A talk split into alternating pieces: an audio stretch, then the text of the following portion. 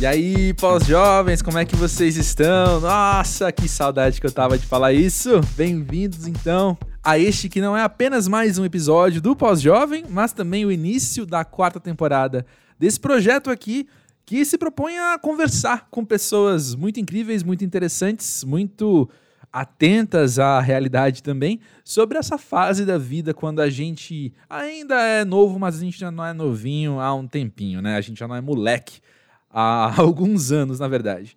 Meu nome é André Felipe de Medeiros, eu tô aqui tendo esse privilégio de sentar e bater papo com pessoas. Bater papo mesmo, não é entrevista não. Se você chegou aqui querendo ouvir uma entrevista, abraça a decepção e continua ouvindo, que eu juro pra você que vale a pena, tá? A regra da casa aqui é não ter roteiro, é a gente sair conversando apenas, enfim, como o coração mandar. E é muito bom porque é nesse lugar de honestidade, nesse lugar de sinceridade, que a gente melhor conhece as pessoas e quanto mais gente podemos conhecer, mais também a gente vai entender, sei lá, desbravar a vida, ter novas respostas e também novas perguntas, né, pra gente saber como viver melhor, tanto em primeira pessoa do singular, mas também no coletivo, né? Como é que a gente faz melhores escolhas para todo mundo? Enfim, hashtag é sobre isso, né? Sei que a gente tem bastante coisa para conversar hoje, para matar a saudade, mas também eu prefiro já trazer de uma vez o papo com o convidado e depois a gente tira um tempo então para colocar a conversa em dia. Que tal? Então, deixa eu te falar sobre Jorge Salma.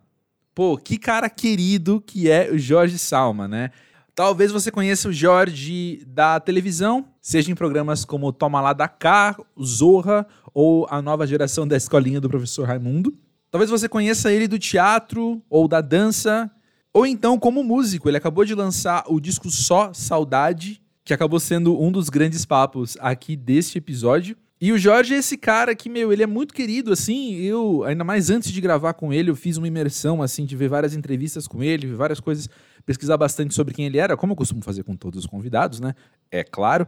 E aí eu via isso, assim, as pessoas têm, de fato, um, um afeto grande por ele, ele tem um magnetismo muito interessante e ele começa a falar se logo quer ser amigo dele. Inclusive, Jorge, você tem meu contato, tá? Tamo aí, ó, na disposição. É isso aí, humilhação, a gente vê por aqui. Mas muito bem intencionado. O que, que eu ia falar? Ah, vale a pena eu dizer que esse episódio foi gravado em 2021, no comecinho de dezembro. Então, sempre que a gente falar, ah, esse ano, esse ano, esse ano, se refere sempre a 2021.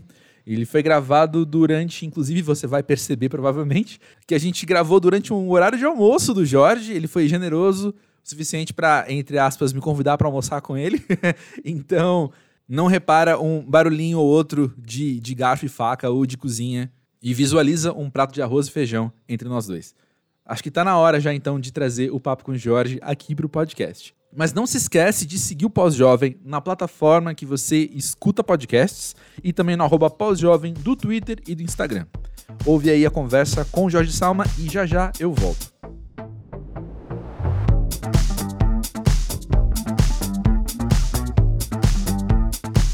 Jorge, conta pra gente, pra você, o que é ser pós-jovem?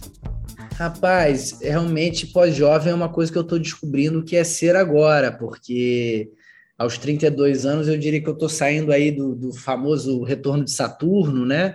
É, quando eu fiz 28, me disseram essa coisa, porque eu não sou muito de astrologia, me explicaram mais ou menos o que, que é retorno de Saturno, que é realmente o momento que você deixa de ser o mais jovem, né, das coisas, e começa a de uma certa forma, a vida começa a te cobrar um pouco realizações e o que, que você realmente é, o que, que você realmente quer. E realmente, aos 28 ali, foi quando eu, por exemplo, resolvi é, focar mais na minha carreira de compositor, é, comecei a, a, a, a, me assumir mais como compositor na música e tudo, porque eu sou ator e tudo, então, então aos 28 eu realmente comecei a elaborar mais esse lado, e agora aos 32 eu realmente cada vez mais me sinto não jovem, né? Cada vez mais adulto e mais velho mesmo, porque realmente agora, inclusive, tenho agora muitos amigos de 22, 23, 24 anos, e eu sou realmente, eu me vejo realmente como uma pessoa mais velha. Eles são jovens, assim, né? Uhum. Então, é uma troca muito gostosa ao mesmo tempo, porque eles me mostram um monte de coisa e eu mostro para eles também coisas assim sei lá, desde o Cordel do Fogo Encantado, que é uma coisa super da minha época, assim, é o próprio uhum. Choque do Magriça, que é uma banda que eu tive aos 22 anos, que as pessoas hoje, uma menina de 22, 23 anos não sabe mais o que é o Choque do Magriça, e aí é muito legal, assim, ao mesmo tempo que eu também, outro dia me, me apresentaram poesia acústica, é uma coisa que eu também nunca tinha ouvido falar, que é uma galera que faz um rap, assim, melódico, achei mó barato. Então é isso, eu tô cada vez mais pós-jovem, e, e tô adorando. Boa, eu também, eu me identifico muito com a sua fala. Vou fazer, parênteses, vou fazer um monólogo um pouco grande aí pra você poder comer alguma coisa, tá? À vontade, à vontade. Beleza. Eu me identifico muito com o que você falou, muito nesse lugar também da comparação, né? Quando eu olho para alguém de 24 anos, faz pouco tempo que eu tinha 24 anos na minha cabeça, assim. Mas quando eu olho para alguém de 24 anos, eu já noto, falo, é, a gente está em outro rolê, eu tô aqui em outro momento, você tem as suas referências, mas você tem também o seu ritmo, você tem também, sabe? É, é também a pessoa de 24 anos, ela está com 24 anos no tempo de hoje, que tem o WhatsApp, que tem Instagram, bem ou mal, na nossa época, você tem quantos anos, André? 36. 36, pois é. Nessa, a gente pegou tudo isso, né? Todo esse começo de tudo, de MSN, Orkut, darará. Então, realmente, a galera de 22 anos hoje em dia vive um mundo bem diferente do nosso mesmo, né? O mundo mudou muito nesses últimos 10 anos, né? Total. E, e sabe que isso foi um assunto recorrente aqui nos últimos episódios de 2021 do pós-jovem, que é essa questão da gente, enquanto.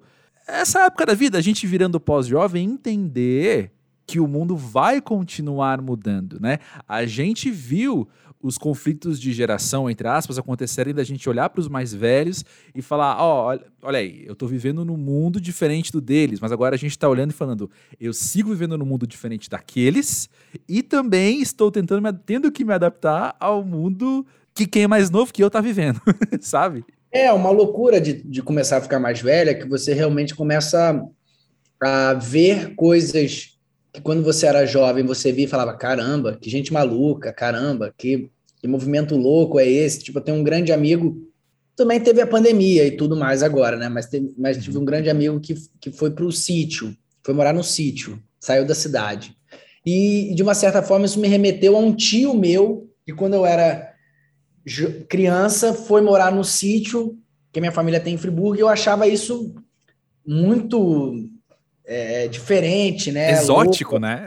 É, pô, morar em Friburgo, caramba e tal. E hoje em dia eu vejo meu amigo e eu falo assim, caraca, tá certo ele de ir morar no sítio. Com certeza. Com certeza. então é isso, são os ciclos da vida, né?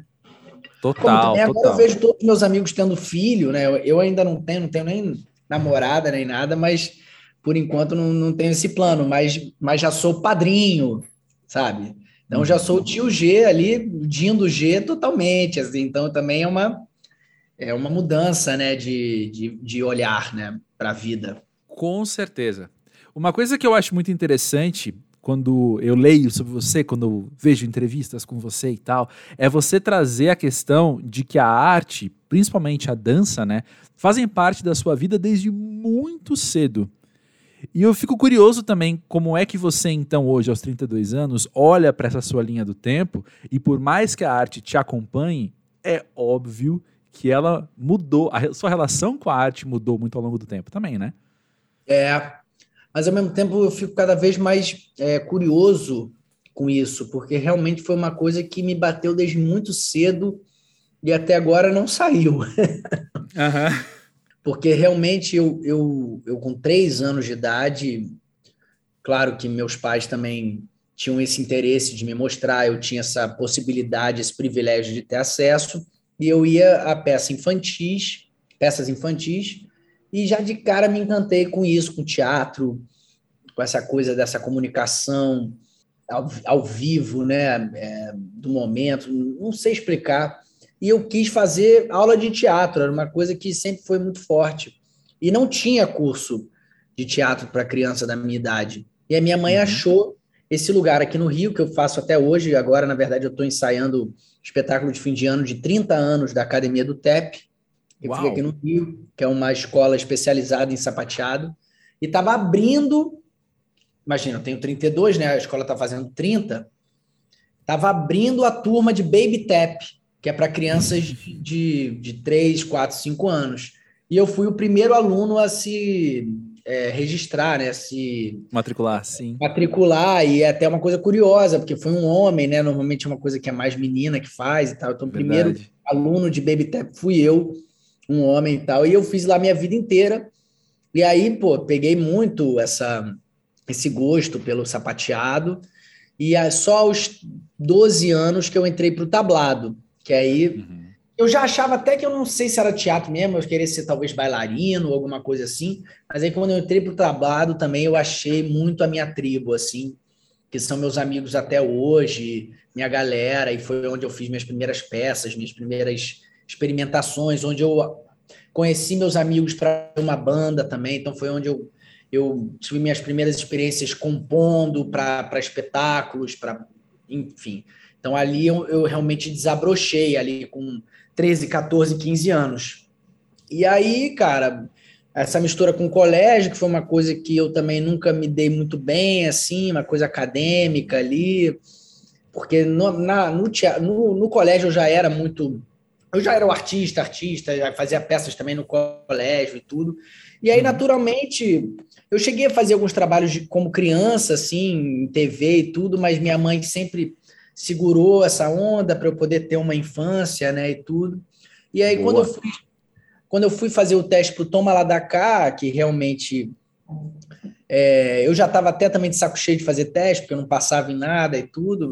Aí acabei passando para o Toma Lá da Cá, ali com 17 anos, e aí eu fui do colégio direto, mas foi uma coisa que eu fui emendando um trabalho no outro, teatro, TV, cinema, e o tablado, então foi tudo uma grande né, formação, né? Total, total, com certeza. Voltando um pouquinho na questão da arte, então, te acompanhar, isso é tão formativa, como você acabou de falar, né? A arte é muito formativa para você. Uhum. O quanto é indissociável Jorge Salma da figura do artista? Eu penso que para quem está ao teu redor, independente da relação que tem, do, da natureza da relação que tem com você, eu penso que quem olha para você vê isso em primeiro plano, né? É, pois é, e, e, eu acho que, como a gente falou antes, conforme a idade vai, vai passando, você vai cada vez mais se estabelecendo como um artista brasileiro, né? Eu, pelo menos, como um artista brasileiro, como uma pessoa interessada em arte também, eu, e isso realmente é uma coisa que também me faz cada vez mais entender esse meu lugar na sociedade, porque eu me interesso por teatro, eu amo ir ao teatro, eu amo assistir um filme. Então, mais do que fazer também, eu, eu entendo a, a importância que a arte tem na sociedade, né? a, a, a importância é, de mudança, né, cara? A força de mudança que, que a cultura tem numa sociedade. Assim, eu, né, eu já fiz sei lá, mais de 10, 15 peças e tudo, e tive algumas oportunidades de tanto fazer turnê pelo Brasil, quanto fazer turnê Sesc aqui no Rio, na Maré, é, no Alemão, em lugares assim que, que eu, eu fiz muito teatro infantil também, né? Então uhum. a gente apresentava às vezes peças para crianças que realmente nunca tinham ido ao teatro, não sabe o que, que é teatro, e você vê na na prática, a, a coisa modificando o olhar da. Eu, eu, eu fazia uma peça que se chamava Pedro Malazarte e Arara Gigante, que era um texto hum. do Jorge Furtado, direção da Débora Lam. E eu fazia com o João Pedro Zappa, que é meu parceiro desde o tablado, Luísa Reis, que também é uma super atriz, realizadora e tudo. E tinha Total. também o Cadi, Cadi Oliveira, que fazia vaca e tal. Aí tinha o André Sigô, que era um músico, enfim. Era um elenco ali de cinco pessoas e tal. E a gente ganhou esse circuito de Sesc, que aí fazia maré, fazia vários lugares assim, de realmente pessoas que, que nunca tinham ido ao teatro. E, e realmente a peça também era meio verborrágica. Então começava a peça assim, as crianças não entendiam o que, que era aquilo de, de peça, de teatro.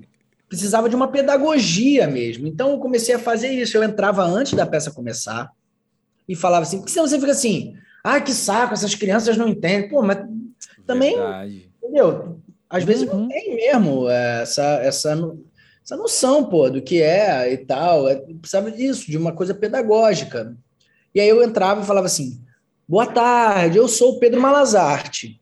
A gente vai agora ouvir uma história que eu preciso que vocês me ajudem, prestando bastante atenção. E, cara, e aí mudava, porque isso é educação. Educação junto com o teatro, entende? Então, é, como, como realmente o teatro modifica mesmo, assim, e, e dá, e dá possibilidade num lugar educacional e tudo. Então, então cada vez mais eu, eu, eu me percebo como, como esse agente, assim, esse, essa responsabilidade. E a gente precisa de incentivos públicos, de incentivos, de, de pontes de acesso.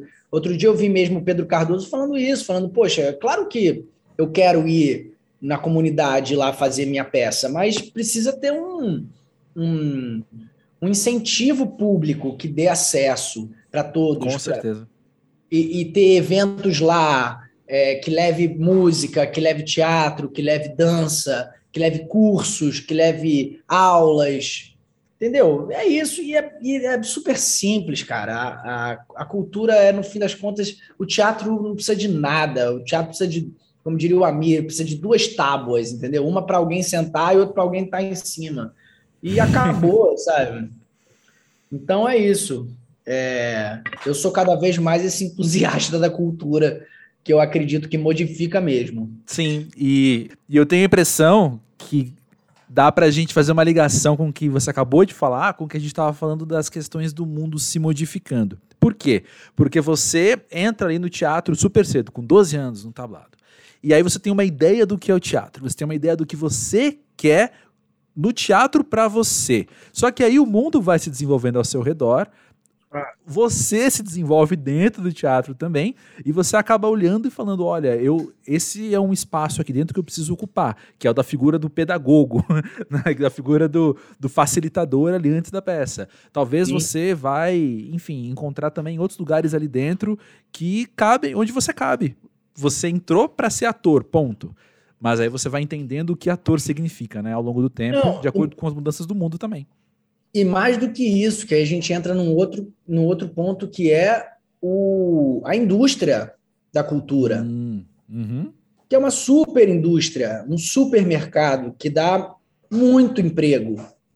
Então, assim, eu, eu resolvi ser ator e até hoje realmente não mudou, mas tem muitos amigos que viraram grandes produtores, grandes diretores, grandes figurinistas, é, iluminadores.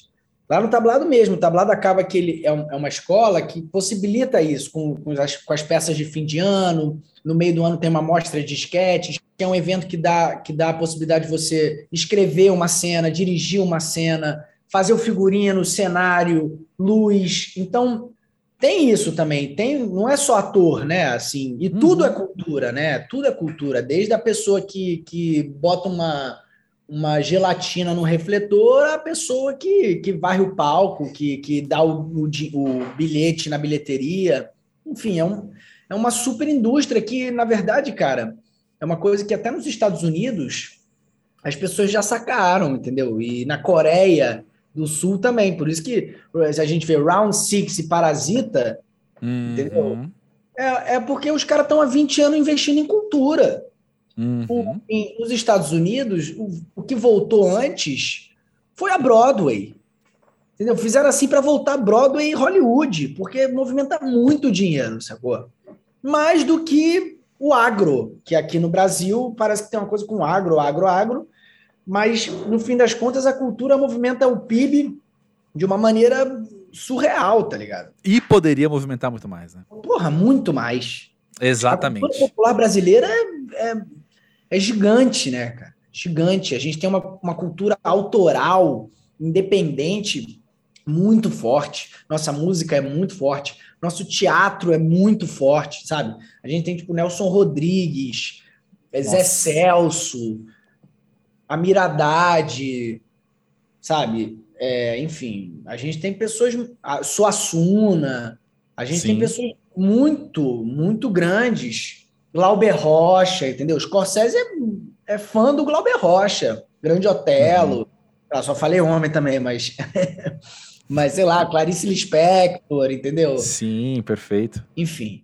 É muito interessante isso também, né? Que mesmo o Zé Celso, que me chama a atenção você falar o Zé Celso porque ele tá vivo, né? Vivo e produzindo muito, né? Sem parar. E batalhando assim. ainda para não derrubarem a porra do teatro dele, que é um, é o maior teatro, o teatro mais lindo do mundo. Exato. Eu tenho vontade, às vezes, é que isso vai contra muita coisa que eu acredito, mas eu tenho vontade, às vezes, de chegar e fazer uma campanha de falar assim: brasileiros, vejam o que o mundo inteiro fala sobre o Zé Celso. Sabe? Veja o respeito que ele tem fora do Brasil. Porque o Brasil, colônia, eterna colônia, né, tem muito isso de precisar dessa validação externa. Então é quando o Scorsese é fã do Glauber Rocha, eu falo, ah, então eu também, talvez eu, eu talvez valha a pena eu dar uma olhada, né, em quem é Glauber Rocha, apesar dele ser brasileiro, né?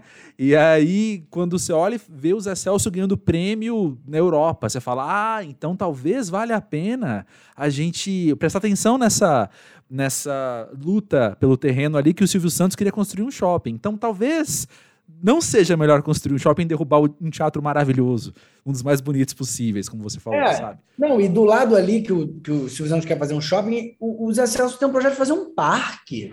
Então. parque, entendeu? Para cidade, é. entendeu? É. Enfim. É caricato, é. não é? Não, não é um vilão de história caricato, assim, falar, não, vamos é, é o Castelo o Doutor Abobrinha, né? sabe? É, é, é, o Doutor Abobrinha, que inclusive é um super ator do Oficina, né? O Pascoal. Exato, exato. Mas eu acho que é isso. A gente está também como Brasil. Acho que eu vi até o, o, Caetano falando isso. Assim, tem uma coisa kármica aí, realmente, de da gente estar tá passando por mil provações aí, né? Para a gente começar a revelar realmente todas as nossas questões, o nosso passado escravocrata, uhum. é, colon, colonizado, e aonde que realmente a gente ainda não entendeu que a gente investir na gente é a melhor forma, é onde que o, a cultura modifica, enfim, e, e, e, uma elite aí, né, que nem, nem, nem não, não gosto nem de chamar de elite, é uma burguesia mesmo, Sim. e eu me coloco também, que no fim das contas sou, somos nós, mas Uhum. Mas é onde que também a gente precisa abrir mão de privilégios e tudo para que todo mundo viva um pouco melhor, né? A desigualdade realmente é um grande problema, assim, e, e tá na nossa cara, né? A desigualdade, uhum. você fala, o PIB melhorou, aí tu vai na rua, tá todo mundo morando na rua, passando uhum. fome. Então, é, eu acho que também a gente, como, como Brasil, né, a gente ainda tá tendo que passar por essas por esses desafios aí terríveis, né? Terríveis. De pessoas Sim. que realmente pensam no dinheiro, pensam no, no, no, no business é, de uma maneira de uma maneira burra, assim, às vezes até, sabe? Porque, como é. eu falei, fez um parque, um negócio assim, rende mais dinheiro do que um shopping. Porque rende a longo prazo, entende? Uhum. A coisa que a gente está falando aqui, né? Também, assim, mas são utopias que a gente tá, sei lá, cada dia botando uma pedrinha a mais assim. Precisou de repente chegar num, num fundo do poço, né, para entender que, que o que, que realmente importa, né? O que, que é. realmente importa, né? É, é bizarro quando todas as políticas ou todas as escolhas são feitas não baseadas em pessoas, né? Sendo que o que forma o Brasil é pessoas. Exato.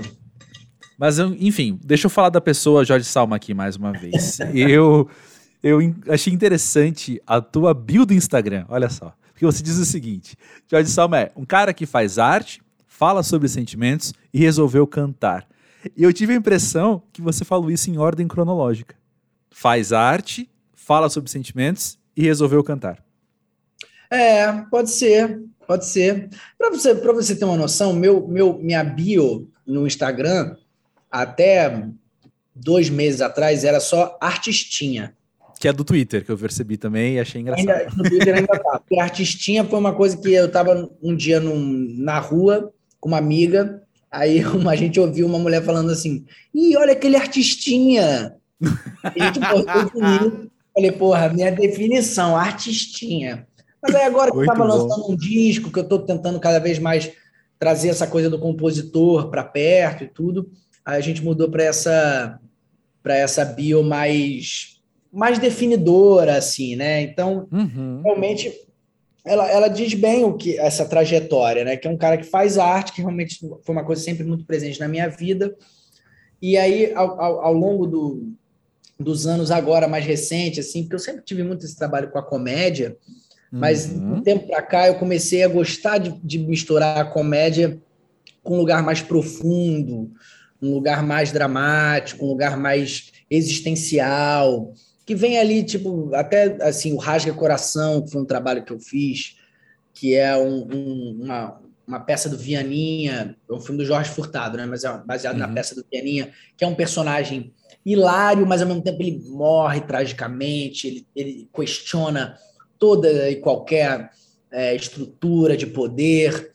E aí depois eu fiz também o Paz de Primeira, que era uma série do Antônio Prata, que também com a Renata Gaspar, que é uma super atriz, que inclusive ela faz isso muito bem, de misturar humor e drama. E era uma, uma, uma série de comédia, mas que tinha muita é, leveza dramática e, e profundidade. E, e, o que acho que eu, o auge disso para mim é as minhas músicas. São as minhas uhum. músicas. Minhas músicas realmente elas têm, acho que uma uma. É, são extrovertidas, tem uma coisa engraçada, leve, curi... é, gostosa, pop, mas ao mesmo tempo tem ali uma, uma dor, assim, sei lá, né, da, da criação. Um lado melancólico que é muito palpável. Melancólico, é melancólico. Então, acaba que é isso, que fala sobre sentimentos e resolveu cantar, porque no fim das contas eu estou me descobrindo talvez o meu lado mais autoral na minha carreira realmente seja esse da música, que realmente mistura minha poesia com as minhas melodias, com a minha visão de mundo bem é, sincera, assim, sabe? Isso aí. Bom, Jorge, você acaba de estragar o clímax do pós-jovem, porque eu ia fazer uma construção aqui de narrativa que eu ia falar exatamente o que você falou, mas ia ser tipo um grande choque. Você fala, uau, ele entendeu exatamente o meu trabalho, mas tudo bem. Tô falando pra caramba bem, também. Não, você tá aqui para isso, Jorge. É. mas olha só, eu, eu fico pensando que assim como você se assumiu compositor, eu anotei que você usou esse verbo, você se assumiu compositor. Eu penso que quando a gente se assume, um lado é para nós e outro lado é para os outros, né? Eu acho que a nossa hora aqui de ver o Jorge que eu conheci, posso ter te conhecido como dançarino, mas não foi o meu caso. O meu caso eu te conheci com a comédia e eu penso que grande parte do Brasil também, né? Mas então, Sim. assim, a gente tá vendo você se assumir como um cara que também. onde também cabe melancolia, para além da comédia, né?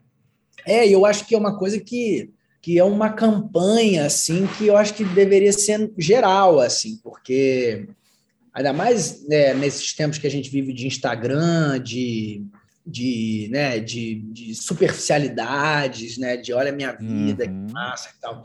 Acho que é muito importante a gente falar sobre tristeza, sobre melancolia, sobre angústia.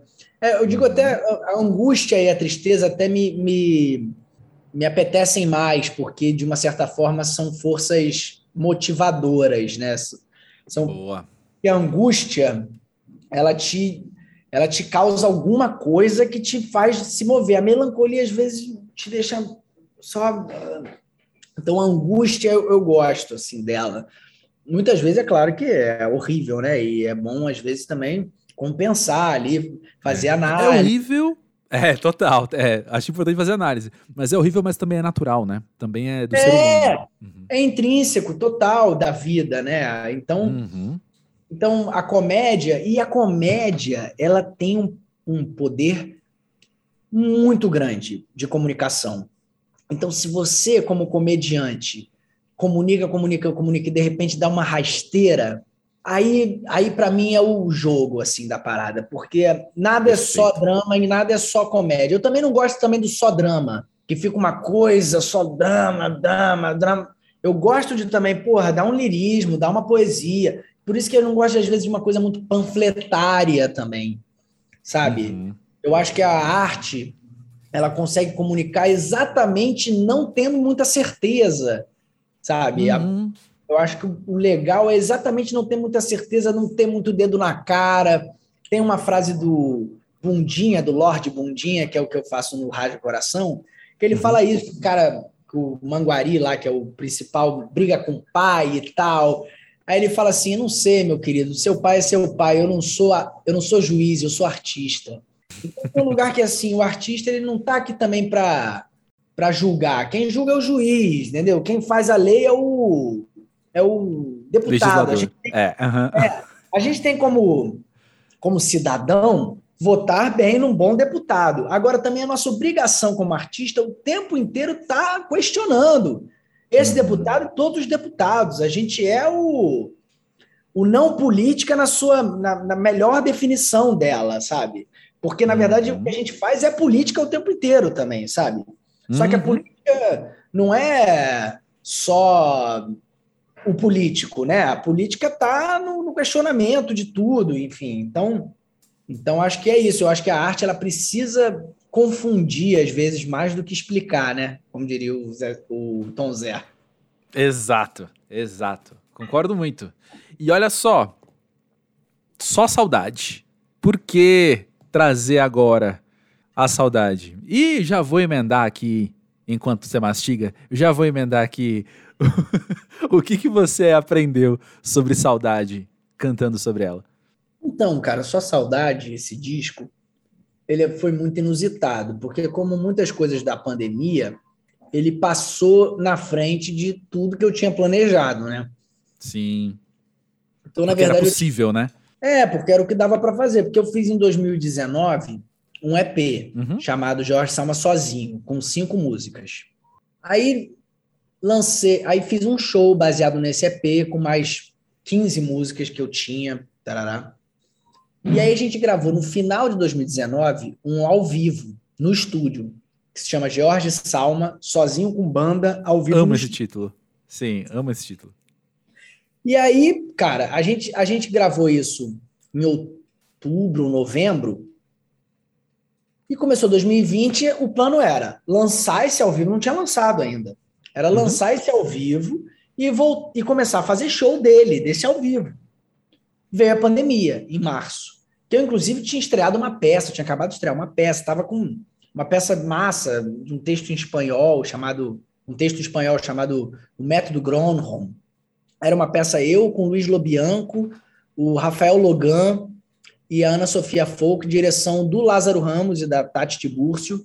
A gente estreou aqui no Teatro Prudential, no Rio, uma comédia ácida, assim. Fizemos um fim de semana maravilhoso, assim, lotado. Falei, porra, fudeu, vou viajar o mundo com essa peça, vou ficar cinco anos em cartaz. Sexta seguinte, fechou tudo. Ai, caramba. Aí a peça até hoje, tomara que volte algum dia, mas até hoje nada. Uhum. Aí eu falei para o Pedro Coelho, né, meu produtor, produtor musical desse disco, junto com o Pedro Negro, que, que foi um outro também produtor musical do, do Sozinho. Falei, cara, então vamos, vamos lançar o disco. Esse Sozinho com banda ao vivo no estúdio. Vamos lançar. Lançamos. Beleza, foi bom e tal. E agora? E agora nada, né? Senta e espera. Porque naquela época a gente achou que era 15 dias, meio, é, uhum. um mês, 40 dias, tarará.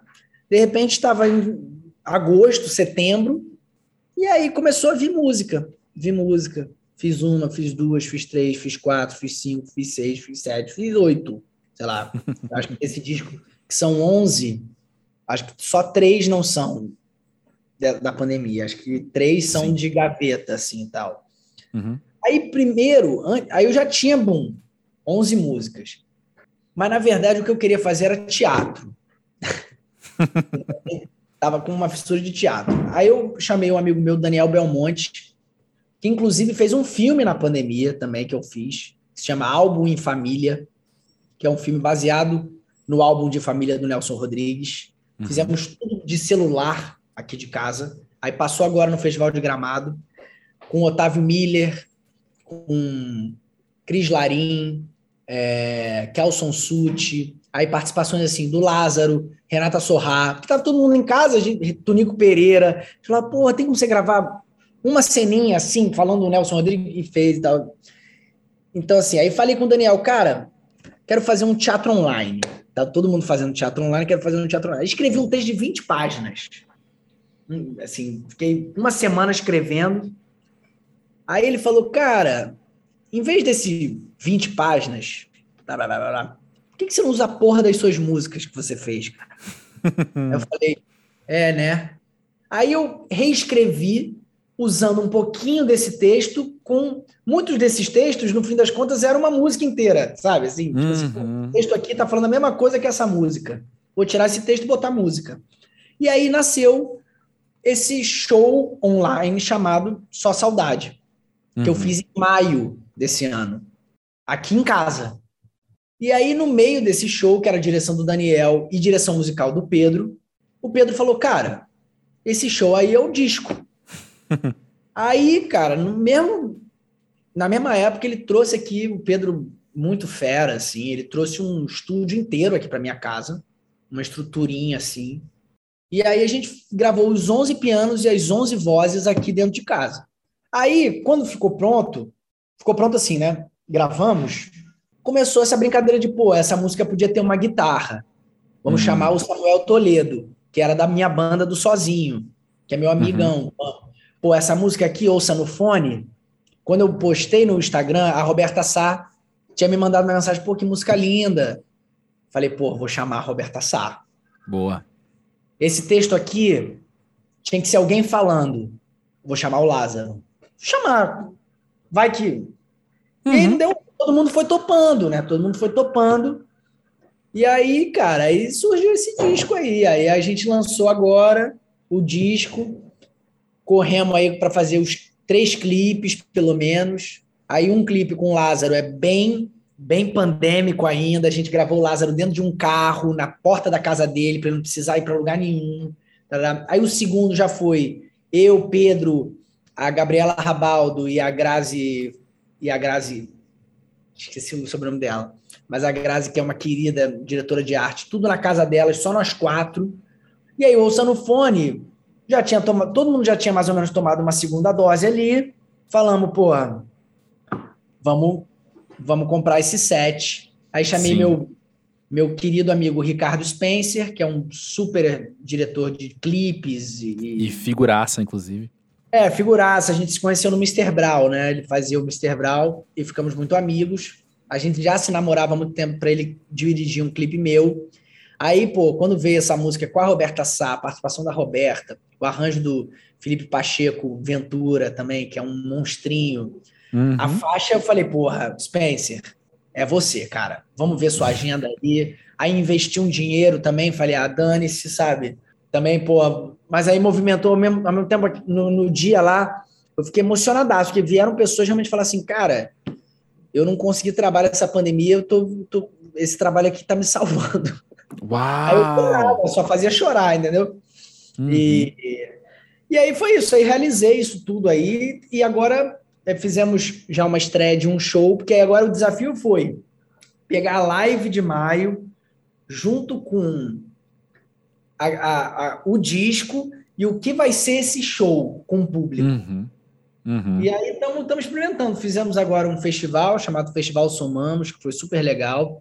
Fizemos agora em Visconde de Mauá, no espaço de um amigo meu, é, Pedro Gracindo, que está com um espaço em Mauá fantástico, chamado Vale Criativa. E fizemos para 40 pessoas, assim, foi, foi, mas foi uma catarse, assim, porque pela primeira vez senti a risada das pessoas. Porque eu falava os Hum. textos da, da live, falava, bom, alguém deve estar ouvindo. Os gritos Eu gostei, pelo menos. Acho que alguém vai gostar também por aí, né? É, aí agora eu falava o texto e a pessoa ria. Falava, caramba, isso é uma piada, sabe? Então agora tá novo momento junto com todo mundo, né? Tá tendo uma, uma retomada aí na medida do possível, que, que aí tá muito legal. E aí, só saudade é um pouco isso, né, cara? É uma, é uma forma que deu para sobreviver aí a esse, porra, essa gincana do mal aí, né? Que foi a, a, a pandemia, né? Sim. E Jorge, do que, que você tem saudade hoje? Então, quando eu escrevi esse texto e essas músicas, eu estava no auge da saudade, né?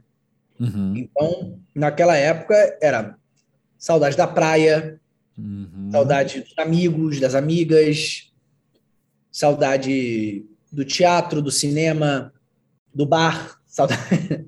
Uhum. E assim, e agora aos poucos a gente está, né? É isso, né?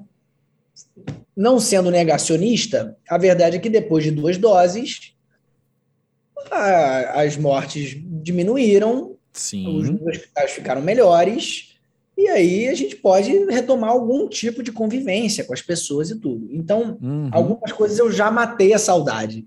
Sim. Então, já matei saudade dos amigos, já matei saudade bem ou mal do bar, já matei saudade da praia, já matei, já, já estou matando essas saudades. Mas uma frase que eu gosto muito de uma das músicas é a saudade que eu sinto agora me explora e adora descobrir novas terras. Então, acho que é isso. A saudade é uma coisa que sempre permeia, né? Isso meu analista falou, novas terras.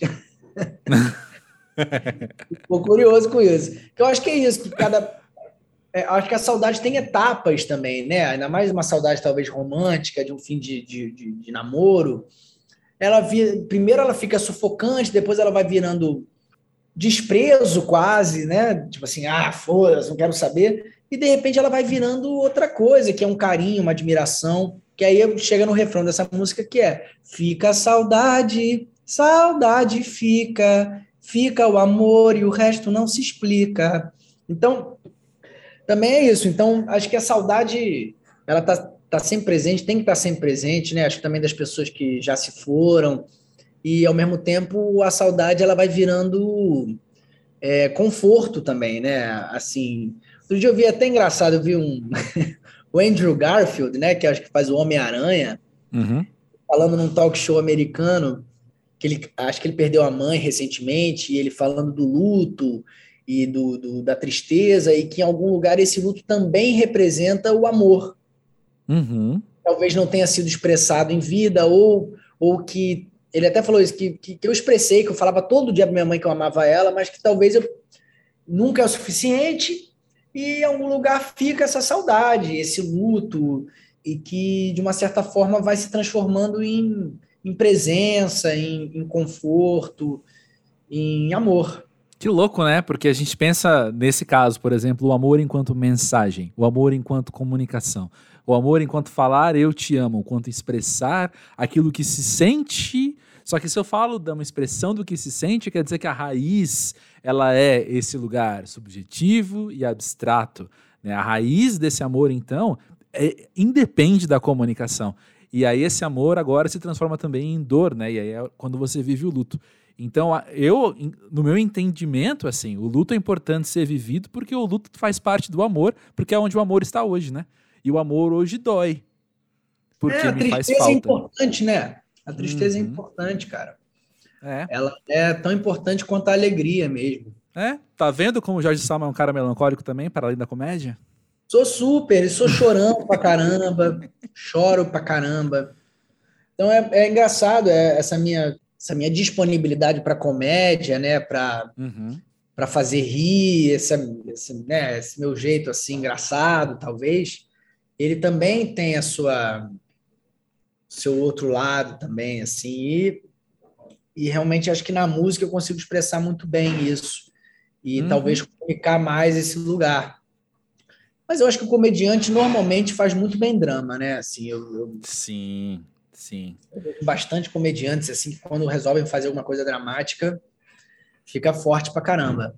Exato, porque o, o ator que não faz bem comédia, o ator que, que não sabe fazer, vou falar assim, de uma maneira bem grosseira, né? Mas o ator que não faz bem aquilo, não sabe fazer comédia, beleza. Ele pode ser uma pessoa bem humorada, mas não sabe fazer comédia. Agora, o comediante que tá ali afinado nesse seu talento, afinado no seu fazer rir, cabe nele tudo que é cênico, tudo que é dramático também, né? Então, quando o, o cara da comédia vai fazer, eu me vem à mente o, o Jim Carrey, por exemplo, fazendo Brilho Eterno de uma Mente Sem Lembranças, que é um dos filmes da minha vida, assim, sabe?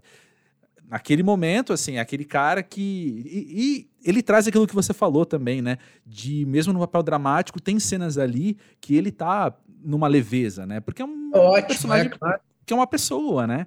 Então É. cabe tudo. É, para mim também um dos meus ídolos, o Jim Carrey também é um dos meus ídolos, mas um dos meus ídolos é o Robin Williams também.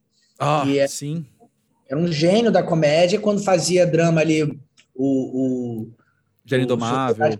Gênio Indomável, cara. é, e, e, também foi um cara que se matou, entendeu? Então também é, uhum. era um alcoólatra cheio de complexidades. Então é isso, é complexo mesmo. E, e eu acho que ah, nada como uma grande história, uma, um grande personagem para nos fazer refletir sobre, sobre isso aqui, né? Que é a vida, essa existência, o que, que é isso. As pessoas morrem, as pessoas nascem, enfim. É. Né? É, é isso aí. E por falar em saudades, como é que é para você hoje, então? Seja quando tá mostrando para alguém, ou seja quando você abre um baú de saudades, assim. Ouvir Choque do Magriça. Não, o choque do Magriça é uma é uma experiência, né, cara, que, que todos nós tivemos lá, eram, eram nove, né? Uhum. Nove doidões, né? Incluindo eu e tal. E ali foi uma, um momento muito muito massa, assim, de, pô, de se jogar, de, pô, de fazer show na Lapa, de fazer show em tudo que é canto, de brigar, não, a gente, a gente nunca brigou, de brigar com, com segurança da casa, aí pura, tal. Foi realmente. E fizemos grandes shows, grandes momentos, assim. A gente nunca chegou a, a, a acabar a banda, porque eu sempre achei meio assim, pô, vamos falar assim, ah, informamos aos nossos fãs que a banda acabou, sabe? Dane-se também, uhum. entendeu? Uhum. Até porque se a gente quiser voltar amanhã, volta, faz um show e tal. Mas acho que tá cada um num canto hoje em dia. Por exemplo, o Rodrigo, que é Rodrigo Arruda, né? Que é uhum. que era o poeta mais da banda e, e, a maioria das músicas é parceria minha com ele, né? A gente é amigo até hoje, é muito amigo, na verdade. A gente sai junto, pô, troca né, livro, série, coisa. Então, assim, no fim das contas, são pessoas que são minhas amigas até hoje e tudo, assim. É, eu acho que, assim, me, me, quando eu falo do choque, quando eu lembro do choque, me remete a uma coisa juvenil, né? Estamos aqui no pós-jovem. Uhum. Eu já estou num pós-jovem aí que eu olho para o choque do Magrice e falo, pô, até no sentido, brother, de, de conteúdo de letras, de conteúdo de. Entendeu? Uma banda Era de a nove. sinceridade daquele momento, né? Uma banda de nove, nove homens, entendeu? Nove homens, aí. Então, assim, era uma coisa né, que não tinha ainda muita problematização das coisas e tudo. Então era uma coisa, uhum. mas foi uma coisa importantíssima para todos nós como formação de artista, de artista que nós somos. Para uma geração mesmo, volta e meia alguém fala, pô, saudade do choque do Magriça, saudade daquelas noites na Lapa e tal. Eu também tenho saudade. Saudade eu tenho muita. Não tenho talvez um um, sei lá, uma, um arrependimento, entendeu? Uma, Sim. Uma, uma nostalgia tão forte assim. Eu tenho saudade saudável, assim, mas, mas eu acho que mais do que isso, a nossa relação se transformou para esse lugar da amizade, da, da. Somos amigos desde os 15 anos, de tablado, de tudo, né? Então uhum. a gente se frequenta até hoje, assim, tipo, o Pedro Nego era do Choque do Magriça, aí produziu meu, meu primeiro EP. E aí agora acabou de ter uma filha, tá com uma filha de uma semana, com a minha melhor amiga também, Meg. Então também tem isso, é vida que segue também, né, cara? É vida que segue. E, e é difícil hoje em dia essa coisa de banda, né? Você vê que não tem mais tanto essa coisa de banda. É difícil, né, cara? Você é um mercado. Eu vou pro meu quarto aqui. É um, é um mercado de música, né? Difícil até no meu, meu solo, né, minha, minha carreira solo agora, eu tô, né, eu tô apostando, tô investindo, mas a gente sabe que não é assim, né, cara? O, o, o mercado independente, a mesmo, é super, é super, sei lá, cheio de, de, de altos e baixos também, né? Tem momentos muito uhum. bons, momentos porra nenhuma. A gente agora, porra, pegou um Crivella aí de frente que foi barra pesadíssima aqui no Rio, sabe? Sim. Acabou tudo aqui no Rio. Acabou, acabou tudo. Aí agora a gente tá com o Eduardo Paz, que é um cara que pelo menos fala assim: sim, é, a população LGBTQIA, sim, é, o candomblé, entendeu? Uma coisa, uhum. uma, uma coisa básica, laica, sabe? Então, uhum. a esperança é que agora a gente consiga mudar esse governo aí e ter um pouco mais de incentivo para que a gente possa fazer e ter uma cena independente aí. Mas no, no, fim das contas é isso. O choque é um foi ali aquele projeto, aquele grupo, é, galera, né? Aquele momento galera, né, cara? Que, que foi massa. Fizemos um disco muito bacana, na minha opinião. Eu amo o disco. Uhum. É, tá no Spotify também para quem quiser ouvir. E o disco já é um reflexo disso, de, de mil vozes, de mil coisas, de mil possibilidades. Aí o que aconteceu foi isso também. O choque foi indo, aí foi perdendo a força, mas eu continuei compondo, nunca parei de compor. Sempre foi uma coisa muito forte para mim compor. Aí quando uhum. eu, e tinha muita música minha que não cabia no choque também, sabe? Muita música romântica e tudo.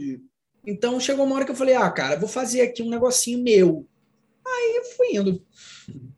Justo, agradecemos. É. parabéns pelo Só Saudade, parabéns aí por toda toda essa carreira também, né? A gente relembrou coisas, mas é tão, como você disse, é tão complicado ser artista para além da música e para além da cena independente, assim, é tão complicado ser artista no Brasil, no geral, que quando a gente vê alguém com uma carreira tão longínqua quanto a sua, assim, e que segue aí, né? Segue aí a todo vapor, meu amigo. É, é muito inspirador, é muito legal de ver. Parabéns aí por tudo que você tem feito. E muito obrigado por estar aqui no Pós-Jovem, trazendo você Pô, André, obrigado pelo convite aí, cara. Adorei o papo e tô sempre aí para falar sobre cultura, para falar sobre possibilidades, encontros. Durante a pandemia mesmo foi uma coisa que o Daniel, meu amigo, até falava, o GG é o rei das lives, porque eu não, não recusei nenhum convite, assim, eu sempre pô, tava aqui na minha casa, confinado, fiquei fiquei com a minha mãe aqui, é, que foi uma uma ajuda, assim, um ajudava o outro, né? Ah, vamos uhum. ver uma uhum. série, vamos fazer alguma coisa, tá? Mas todo convite de live que pintava eu aceitava, porque a gente precisa desse diálogo, a gente precisa falar sobre nossas questões e vai dar tudo certo, cara. Eu tenho muita fé no Brasil, tenho muita fé na cultura popular brasileira e tenho certeza que a gente vai sair dessa. É isso aí, vamos, vamos junto. Vamos junto. Obrigado.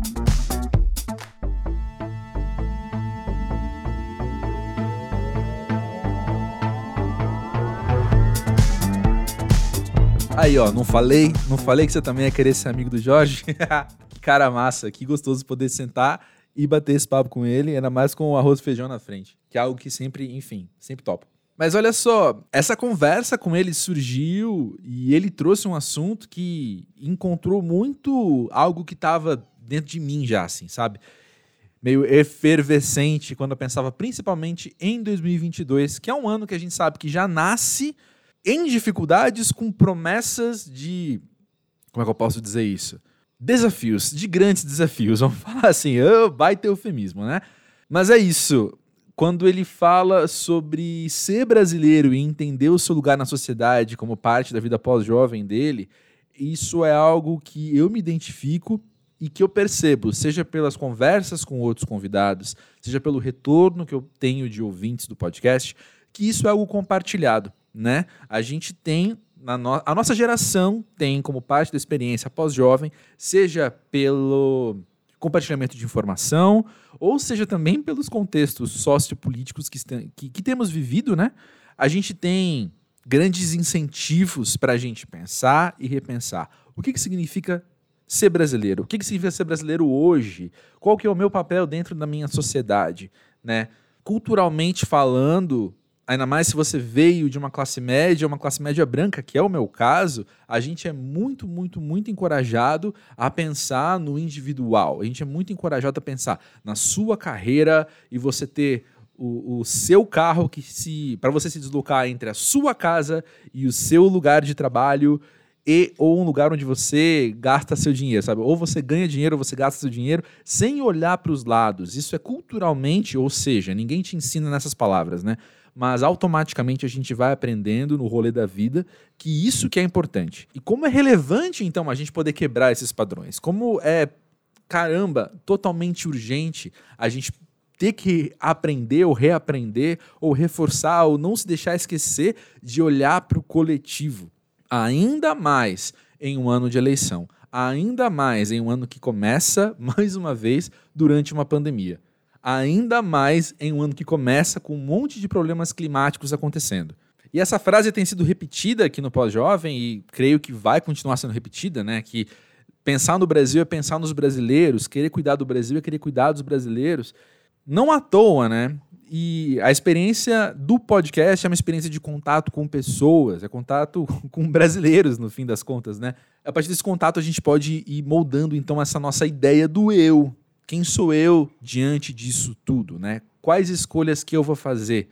Quais escolhas que eu vou ter que repensar porque me foi ensinado de um jeito e agora eu estou aprendendo que é outra coisa?